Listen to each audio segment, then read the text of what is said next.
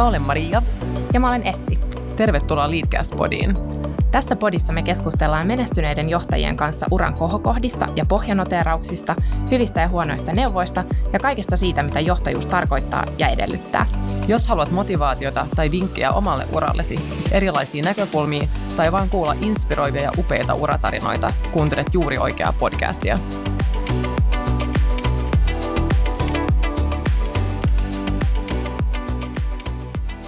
Tänään meidän haasteltavana on Laura Tarkka, Camp Collection Hotelsin toimitusjohtaja.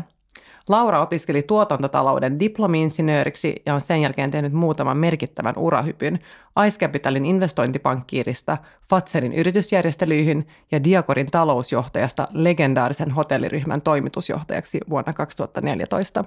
Nykyisin hän toimii myös Dokratesin ja Lassila ja Tikanojen hallituksissa, joten kokemusta johtamisesta riittää. Ja jos et ole vielä kateudesta vihreä, niin kuin me Marian kanssa, niin Laura on myös intohimoinen joogaaja ja kouluttautunut joogaohjaajaksi. Me ollaan niin innoissaan tästä haastattelusta, Laura. Tervetuloa mukaan. Kiitos.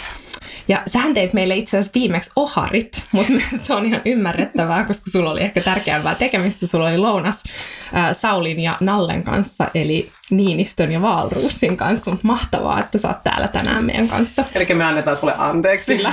Kertonut ehkä vaan mun huonosta niin kuin järjestelmällisyydestä, ei mitään muuta. Hei, palataan vielä Laura sun uh, urapolkuun tai kertoisit sä meille ensin jotain, mitä me ei voida löytää sun CVstä tai LinkedIn-profiilista?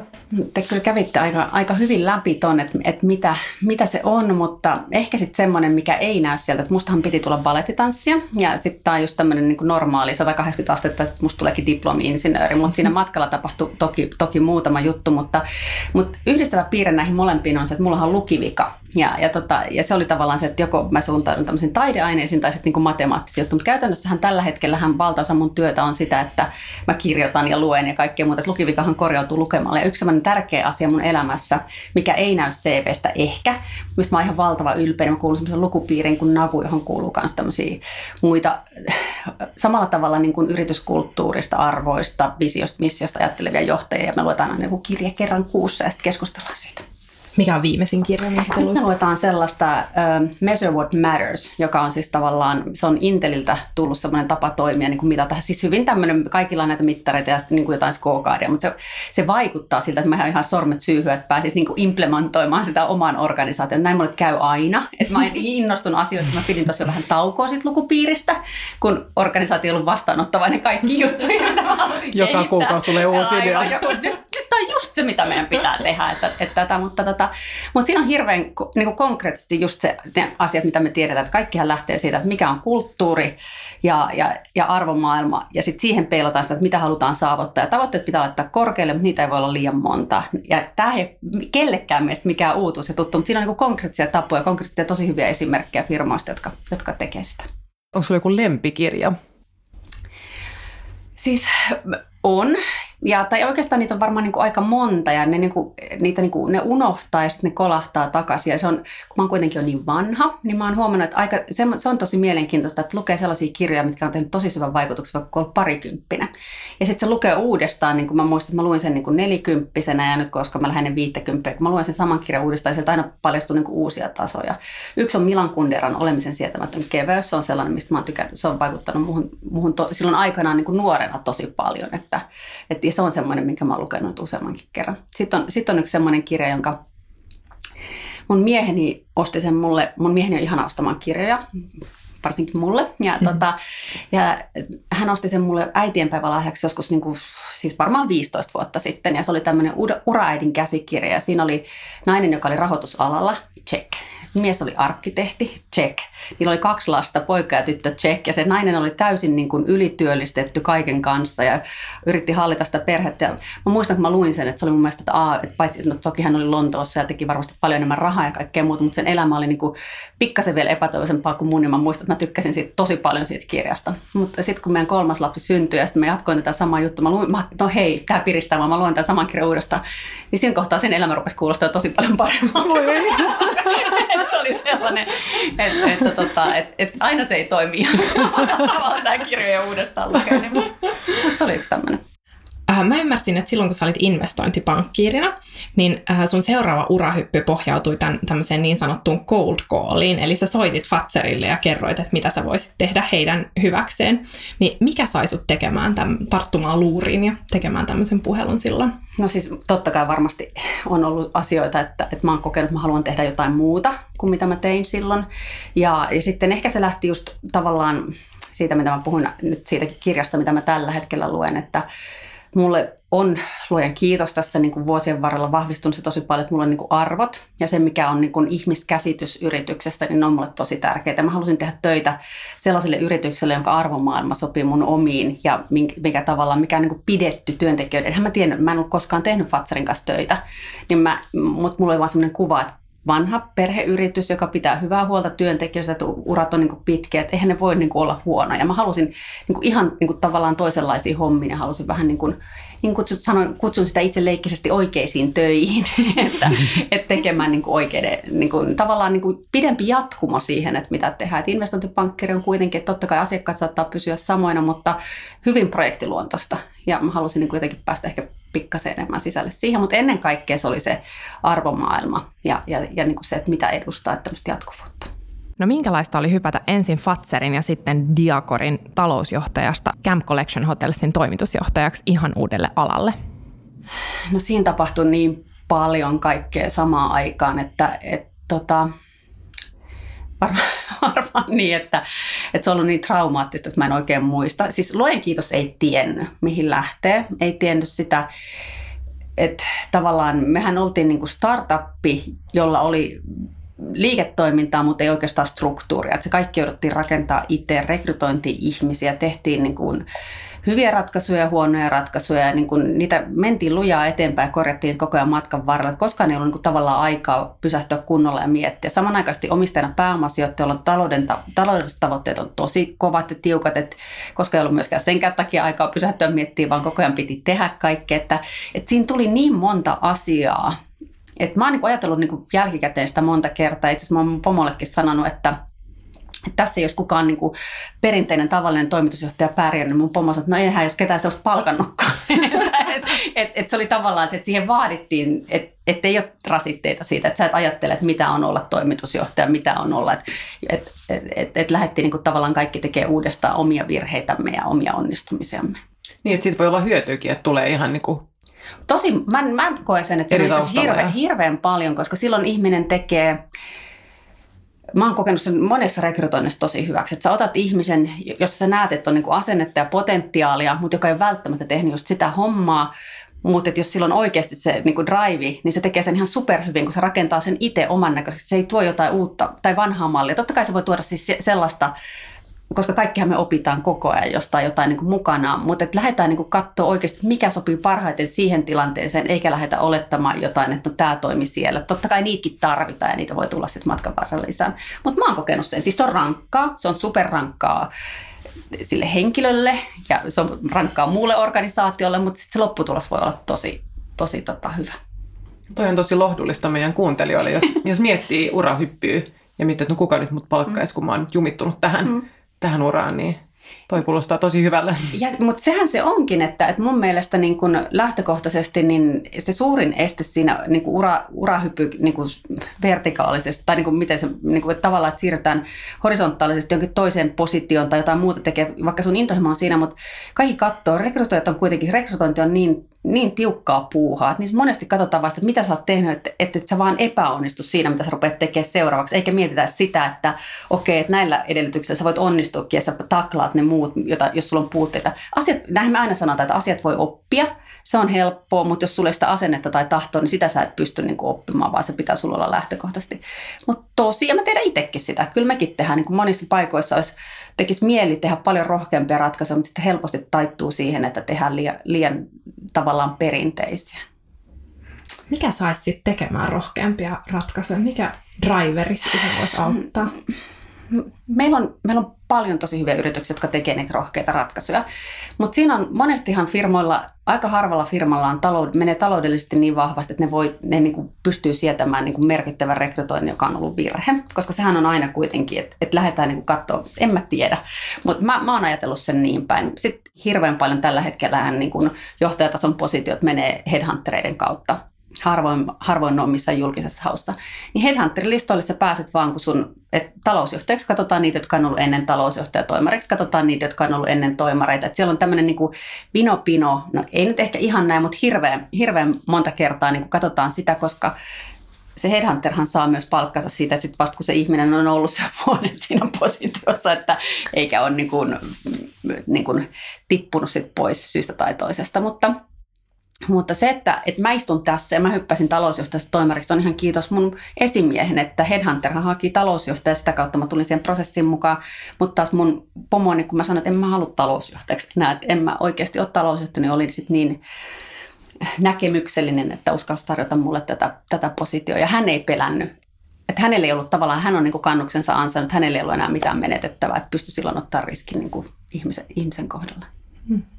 Et kysymys on siitä, että rohke, rohkeutta esimiehelle, rohkeutta hallitukselle, rohkeutta nimitysvaliokuntiin, rohkeutta kaikkiin niihin. Että lähtökohtaisesti mä uskon, että ihmiset kyllä oppii, jos ne haluaa oppia, jos niille annetaan mahdollisuus oppia.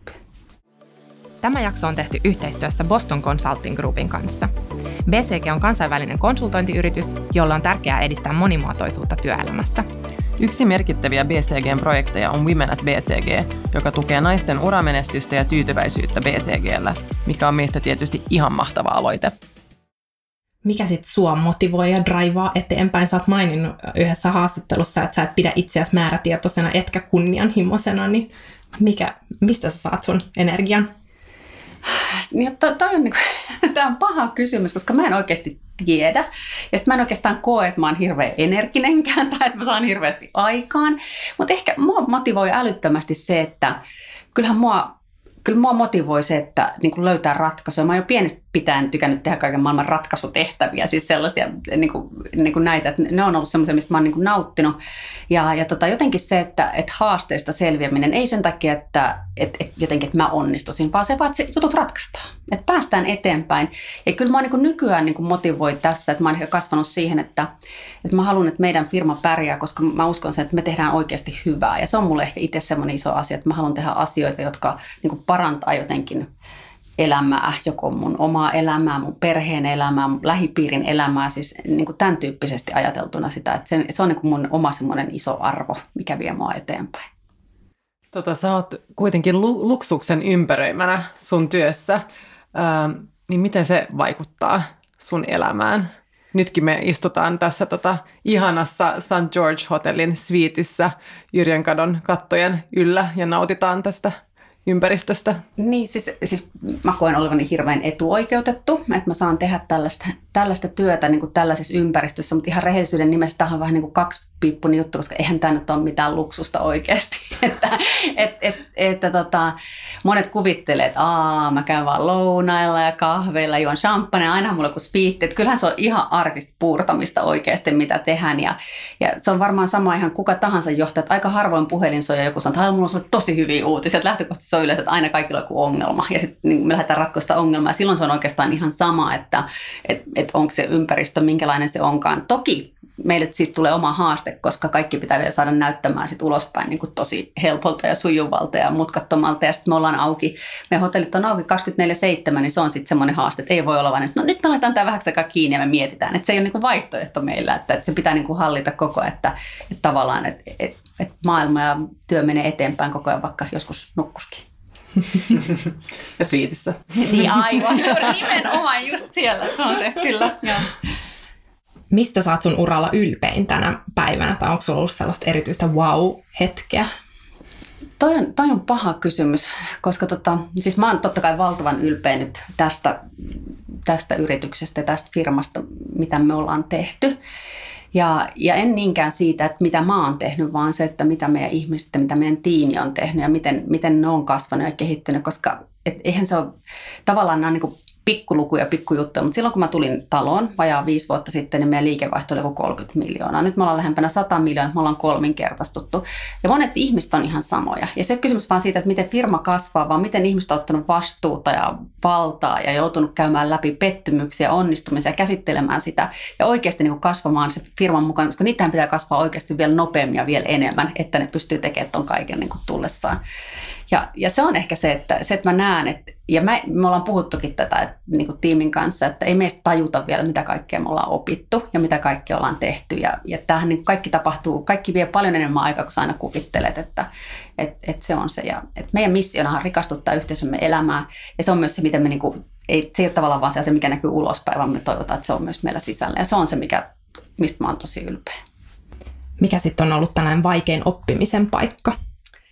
Oikaan, niitä on niin paljon, mutta onneksi ihmismieli on semmoinen, että, että niitä unohtaa aika, aika helpostikin, mutta ehkä ne varmaan tärkeimmät asiat, voi mä muistan yksittäisiä tapauksia sellaisia, että, että on suuren piirtein sitten maannut sieltä, kun päässyt kotiin keittiön lattialla itkenyt, mutta, mutta, tota, mutta että ehkä niin tärkeintä on se, että oppii ta, niin kuin viestimään asioita, säännöstelemään niin kuin informaatio. Ei tarkoita sitä, että sä piilottelisit jotain, vaan että kun, että kun asiat, niin kuin sen, mitä mä totesin, niin asiat menee, kaikki kestää paljon pidempään kuin ajatellaan. Se, että saat ihmiset mukaan kestää aina paljon kauemmin kuin ajatellaan. Se, että ne rupeaa näkymään, ne tulokset kestää paljon kauemmin kuin ajatellaan. Että opit viemään systemaattisesti ja rauhallisesti asioita eteenpäin, niin se on mulle ehkä niin semmoisia tiukkoja oppia. Ja, ja tavallaan se, että ei ihmiset toimi paremmin, kun sä lataat niille hirveän kasa informaatio, vaan sun pitää valita se oikea informaatio, mikä on relevantti aina kullekin taholle, että kaikille ei toimi sama.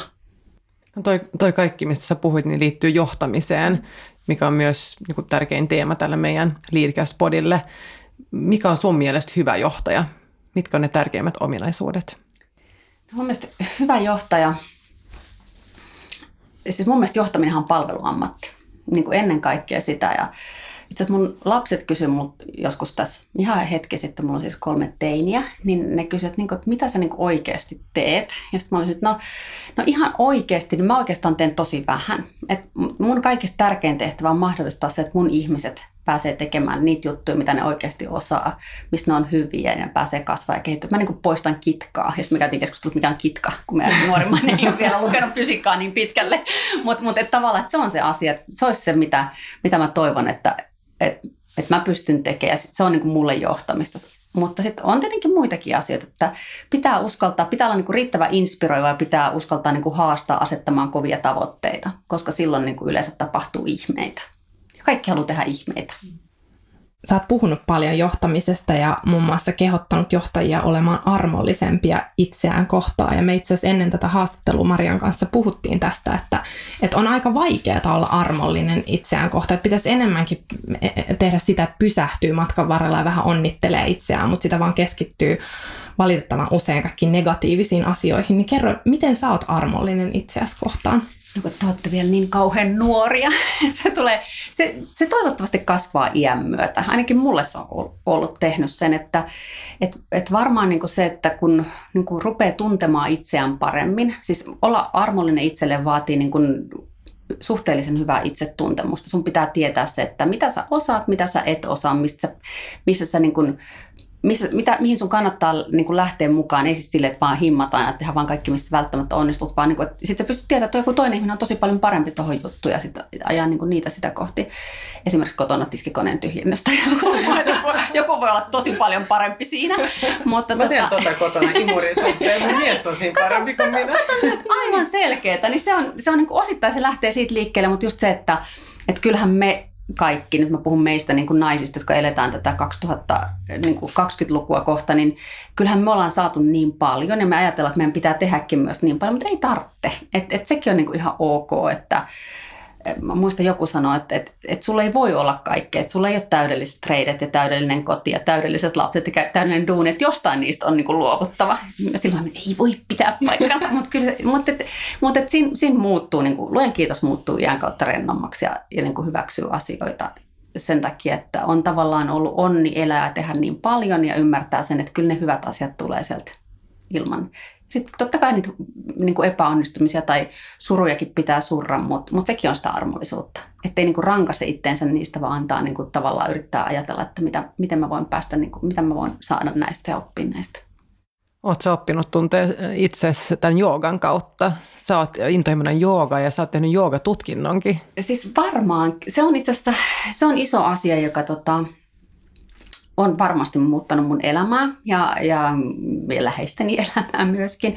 Mutta niin kuin mä sanoin tuossa alussa, niin musta piti tulla balettitanssia ja, ja tota, ja mä siis on tanssinut tosi intensiivisesti kaikkea muuta kuin klassista balettia, vaan niin kuin kaikkea.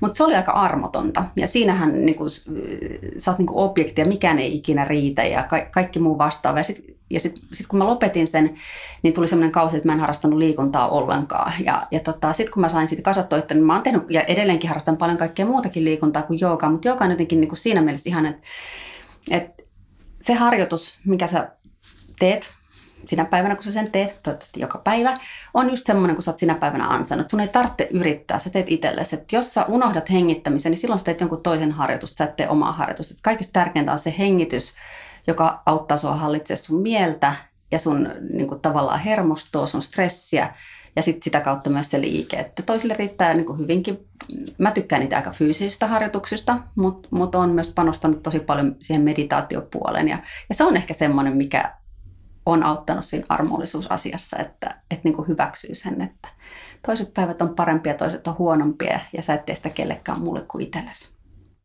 Kun mä olin vielä opiskelija, niin yksi mun aiempi työnantaja sanoi mulle, että antoi silloin palautetta, että mä oon liian aurinkoinen. Ja tota, silloin meni aika pitkään ennen kuin mä tajusin, että se on ihan ok ja jopa ihan niin suotavaa olla töissä oma itsensä. Niin onko koskaan saanut mitään tällaista huonoa neuvoa sun uran varrella? Siis on varmasti saanut. Ja toisaalta sitten ne on ehkä sisunnuttanut mua sit, siten, että sit mä oon tehnyt just jotain päinvastasta, että et voidaan kääntyä siihen. Mutta varmaan se on niin, että et kaikkia niitä huonoja neuvoja, mitä on saanut, niitä ei olisi ymmärtänyt silloin, että ne on ollut huonoja. Että et ne ei ole niinku jäänyt mieleen, vaan ne on jotenkin sitä, että kun ei ole ollut armollinen ja kun ei ole ehkä ollut vielä niin varma itsestään, niin, niin se on jotenkin ohjannut toimintaa varmaan, varmaan näin, mutta sitten mulla on se armollinen mieli siitä, että mä en muista kaikkea kauheat, mitä on aina tapahtunut. Et, et se on ehkä iso juttu siinä. Mutta kyllä mä niinku muistan yhden sellaisen neuvon, enkä sano sitä tässä nyt, mutta se on ajanut ehkä just siihen, että mä istun just nyt tässä tänään. Että et, et, tavallaan, niin kuin, että maailma on niin hassu, että pitää osata käsitellä myös se, niin kuin, että mitä, mitä neuvoja saa. Ja luen kiitos säkä, että lopettanut olemasta aurinkoa. niin, eikö sehän, sehän on parasta, mitä on oikeasti, että ilo tarttuu. Ja ne on tärkeitä juttuja. Hyvä. Minkä neuvon sä antaisit nuoremmalle itsellesi? Vaikka parikymppiselle Lauralle? No varmaan. Ehkä, ehkä just vähän tota samaa, minkä säkin opit siinä, kun sulle sanot, että älä ole niin aurinkoinen, että ole oma itsesi, koska et, et, kaikki järjestyy ja ne ei järjesty yhtään sen paremmin, jos sä yrität olla jotain muuta, koska se on ihan hirveän rankkaa. Sitten sun pitäisi olla joku, en mäkään muista, että olisinko mä tietoisesti yrittänyt esittää jotain roolia, mutta onhan mä ollut tosi epävarma varkaudesta tullut pikkutyttö, että et tavallaan, että mitä se on ollut. Mutta mut silloin mä niinku, ja ehkä se voisi ottaa niinku opiksi nykyäänkin, että silloin mä niinku katoin vaan aina tilanne, että mikä se oli, ja kyllähän joka paikassa pärjäs. Mutta et ehkä enempikin niin, että ei kannata surra, että asiat tulee ja ne tapahtuu, että, mutta, mutta silti että töitä kandee kuitenkin aina tehdä. että ehkä se on se, on se mutta niin, niinhän tässä on tehtykin. Mutta ole oma itse, se on kaikista tärkeintä. Seuraavaksi meillä on tämä meidän sekunnin haaste. Eli me kysytään sulta kysymyksiä, johon me toivottaisiin vastaukset niin nopeasti kuin mahdollista. Okei, ootko valmis? Olen, yes. Ensimmäinen työpaikkasi. Mansikan poimia. Pahin työpaikkasi. Bingo emäntä. Oh. Eikä. Tähän mietitään. Tähän pitää vähän pysähtyä. Milloin tämä oli? Joo, joo. Siis mä olin varmaan ehkä 16 ja Varkaudessa oli ainakin kaksi tai kolme bingoa. Ja sitten mä pääsin sit sinne kesätöihin ja sitten vihreä 36. Te voitte kuvitella, mitä se on. Mutta sittenhän mä aiheutuin siellä niinku sellaisen, ja eihän tämä ei ollut mikään paha, mutta se oli vaan niin erilainen ympäristö kaikin puolin, mitä se oli. Mutta se pahin juttu siinä oli se, että mä olin kuitenkin 16, mä tiesin, hei, että sunnuntai-lisät pitää saada ja iltalisät pitää saada. Mä sain koko pingohallin lähes konkurssiin, koska mä marssin sinne vaatimaan, en vaan itselleni, vaan koko työyhteisön kaikille muillekin daameille. lisät, mitkä puuttu. Mahtavaa. Kyllä me sitten saatiin ne, mutta se oli semmoinen kokemus aikamoinen tota, 16-vuotiaana. Wow. No kenelle sä soitat ensimmäisenä, jos saat töissä hyviä tai huonoja uutisia? Mun siskolle. Mitä sä inhoat? Ouch, tää on paha. Mä ehkä inhoan sitä vastuunpakoilua. Mikä on sellainen jokapäiväinen rutiini, jota ilman sä et voi elää? Aamukahvi. No, mulla on sama. Onko sulla mitään tällaista guilty pleasurea, eli, eli tämmöistä nautintoa, joka aiheuttaa sulle vähän huonoa omaa tuntoa? Ai vitsi, tosi montakin. Mutta ehkä se kaikista, kaikista, tota, kaikista pahin on se, että musta on tosi ihanaa juoda kotona yksi tai kaksi lasia viiniä omalla sohvalla. Täydellistä. Onko sulla jotain sellaista haastattelukysymystä, mitä sä joka kerta kysyt, kun, kun sä haastattelet ihmisiä uuteen paikkaan? Mulla on semmoinen kysymyspari, minkä varmaan aika moni muukin kysyy. Ja itse asiassa tärkeintä ei ole se, mitä vastataan, vaan tärkeintä on jotenkin se, että miten siihen suhtaudutaan. Mä kysyn aina se, että mikä on suurin onnistuminen, että et mitä tota, missä, hän, missä tämä haastateltava kokee, että missä hän on onnistunut tosi hyvin ja mi, mi, mitä siitä seurasi. Ja sitten samalla tavalla, että mikä on suurin epäonnistuminen ja että miten hän ja oikeastaan se, että miten ne ihmiset muistaa sen, että onko ne kiinni enemmän niissä onnistumisissa vai onko ne kiinni niissä epäonnistumisissa ja mitä se on opettanut, niin se kertoo aika paljon siitä henkilön suhtautumista siihen, että miten, miten voi niin kuin lähteä yhteistyötä ja haasteita rakentamaan. Saadaanko me vähän tota haastella sua nyt noilla kysymyksillä tai ehkä, ehkä vaan tuosta epäonnistumisesta, että, että miten sä näet sen kysymyksen sun oman uran kohdalla? Niin, tämä on tosi hyvä kysymys, koska voi vitsi, niitä epäonnistumisia on niin kuin monta, mutta tähän liittyy kaikki aika lailla semmoisiin pienempiin asioihin, jotka ollaan voitu korjata. Mä muistan, että on tapahtunut monta mokaa, ja, mutta siinäkin kohtaa, että et, niin kuin isoin asia on se, että sä kerrot sen sun esimiehelle tai tiimille tai mitä ollutkaan. Sitten vaan mietitään, että miten siitä päästään eteenpäin. Se on se suhtautuminen siihen, että sä et jää sen asian kanssa yksin. Et, ja se on niin kuin se mokan käsittely muutenkin, koska tärkeintähän kaikillehan sattuu. Jos ei sulle satu virheitä, niin sä et vaan yksinkertaisesti tee yhtään mitään. Että et näin mä uskon itse. Mutta totta kai ne jurppia, ne on harmittanut varmaan tämmöinen niin suhteellisesti se käyrä siten, että, että vaikka mä oon, silloin kun ollut nuoria, vaikka ne on ollut täysin merkityksettömiä ne virheet, mitä on tehnyt, on harmittanut aivan valtavasti. Ja nythän mä teen tosi isoja virheitä ja mä pääsen niistä yli paljon nopeammin, että se on sitä, että että että että tavallaan vaan niin pitää suhteuttaa. Aina pitää miettiä, että no mitä tapahtuu seuraavaksi, eikä jäädä siihen tulee makaamaan, että se on sitä. No toi johdattaakin meidät hyvin seuraavaan kysymykseen, että mitä sun elämässä tapahtuu seuraavaksi tai mihin sä tähtäät seuraavaksi, missä sä näet itse sanotaan kymmenen vuoden kuluttua? Oi vitsi.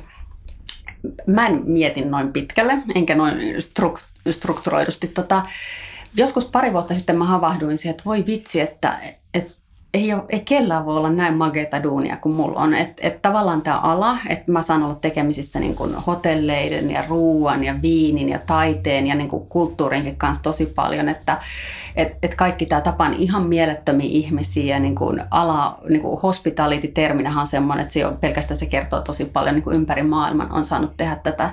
Lisäksi että se, että miten nopeasti me ollaan kasvettu, miten mahtava tiimi tässä on, mitä me ollaan tehty. Ja sitten tämä, että pääomasijoittaja välttämättä ei sovi omistajana kaikille, mutta se sopii mulle. Että niin vaativat tavoitteet pitää mennä kovaa, pitää tehdä paljon, mutta jos sulla on hyviä ideoita, niin aina saa tehdä. Niin sehän on superhienoa. Ja sitten kuitenkin firma ei ole pieni enää, eikä ollut silloin alussakaan semmoinen ihan niin kuin, että, että ollaan niin kuin ihan nappikauppa, mutta ei ole vielä liian isokaan. Että kaikilla, mitä sä teet, on niin merkittävä vaikutus. No, mutta sitten silloin kaksi vuotta sitten että fine, tämä on tässä. Enpä mä tästä ole mihinkään lähdössäkään tai tekemässäkään mitään muuta. Mutta mut just tämä, että mä oon ollut tässä, mä koen, että mä oon ollut niin onnekas, mun on hirveän hankala miettiä, että mitä mä tekisin sinällään seuraavaksi. Mutta se, mitä mä oon ajatellut ja mikä mä oikeasti kiinnostaa, mitä mä tavallaan pyrin tekemään jo nytkin, on se, että, että mä uskon sen, että – että niin kuin yritystoiminta voi olla hyvinkin vastuullista. Mä uskon sen, että yrityksillä on tosi iso merkitys siihen, että milla, millaisessa maapallossa niin kuin meidän lapset ja meidän lapsen lapset ja lapsen lapsen lapset elää. Ja, ja kaikilla, kaikilla pienellä ratkaisuilla teolla on merkitys. Mä en tarkoita, että mä rupean joskus ekologiseksi näin, vaan mä tarkoitan ylipäätään sitä, että me toimitaan vastuullisesti kaikilta kannalta niin kuin sosiaalisesti ja kulttuurillisesti ja kaiken puolin. Mä uskon sitä, että mä haluan tehdä enempi sellaista, joka tekee oikeasti hyvää. Kiitos Laura, tämä oli upea kohtaaminen sun kanssa. Kiitos teille. Kiitos paljon ja me jäädäänkin Estin kanssa tänne sviittiin loppupäiväksi. Kauniita päiväunia. Kiitos.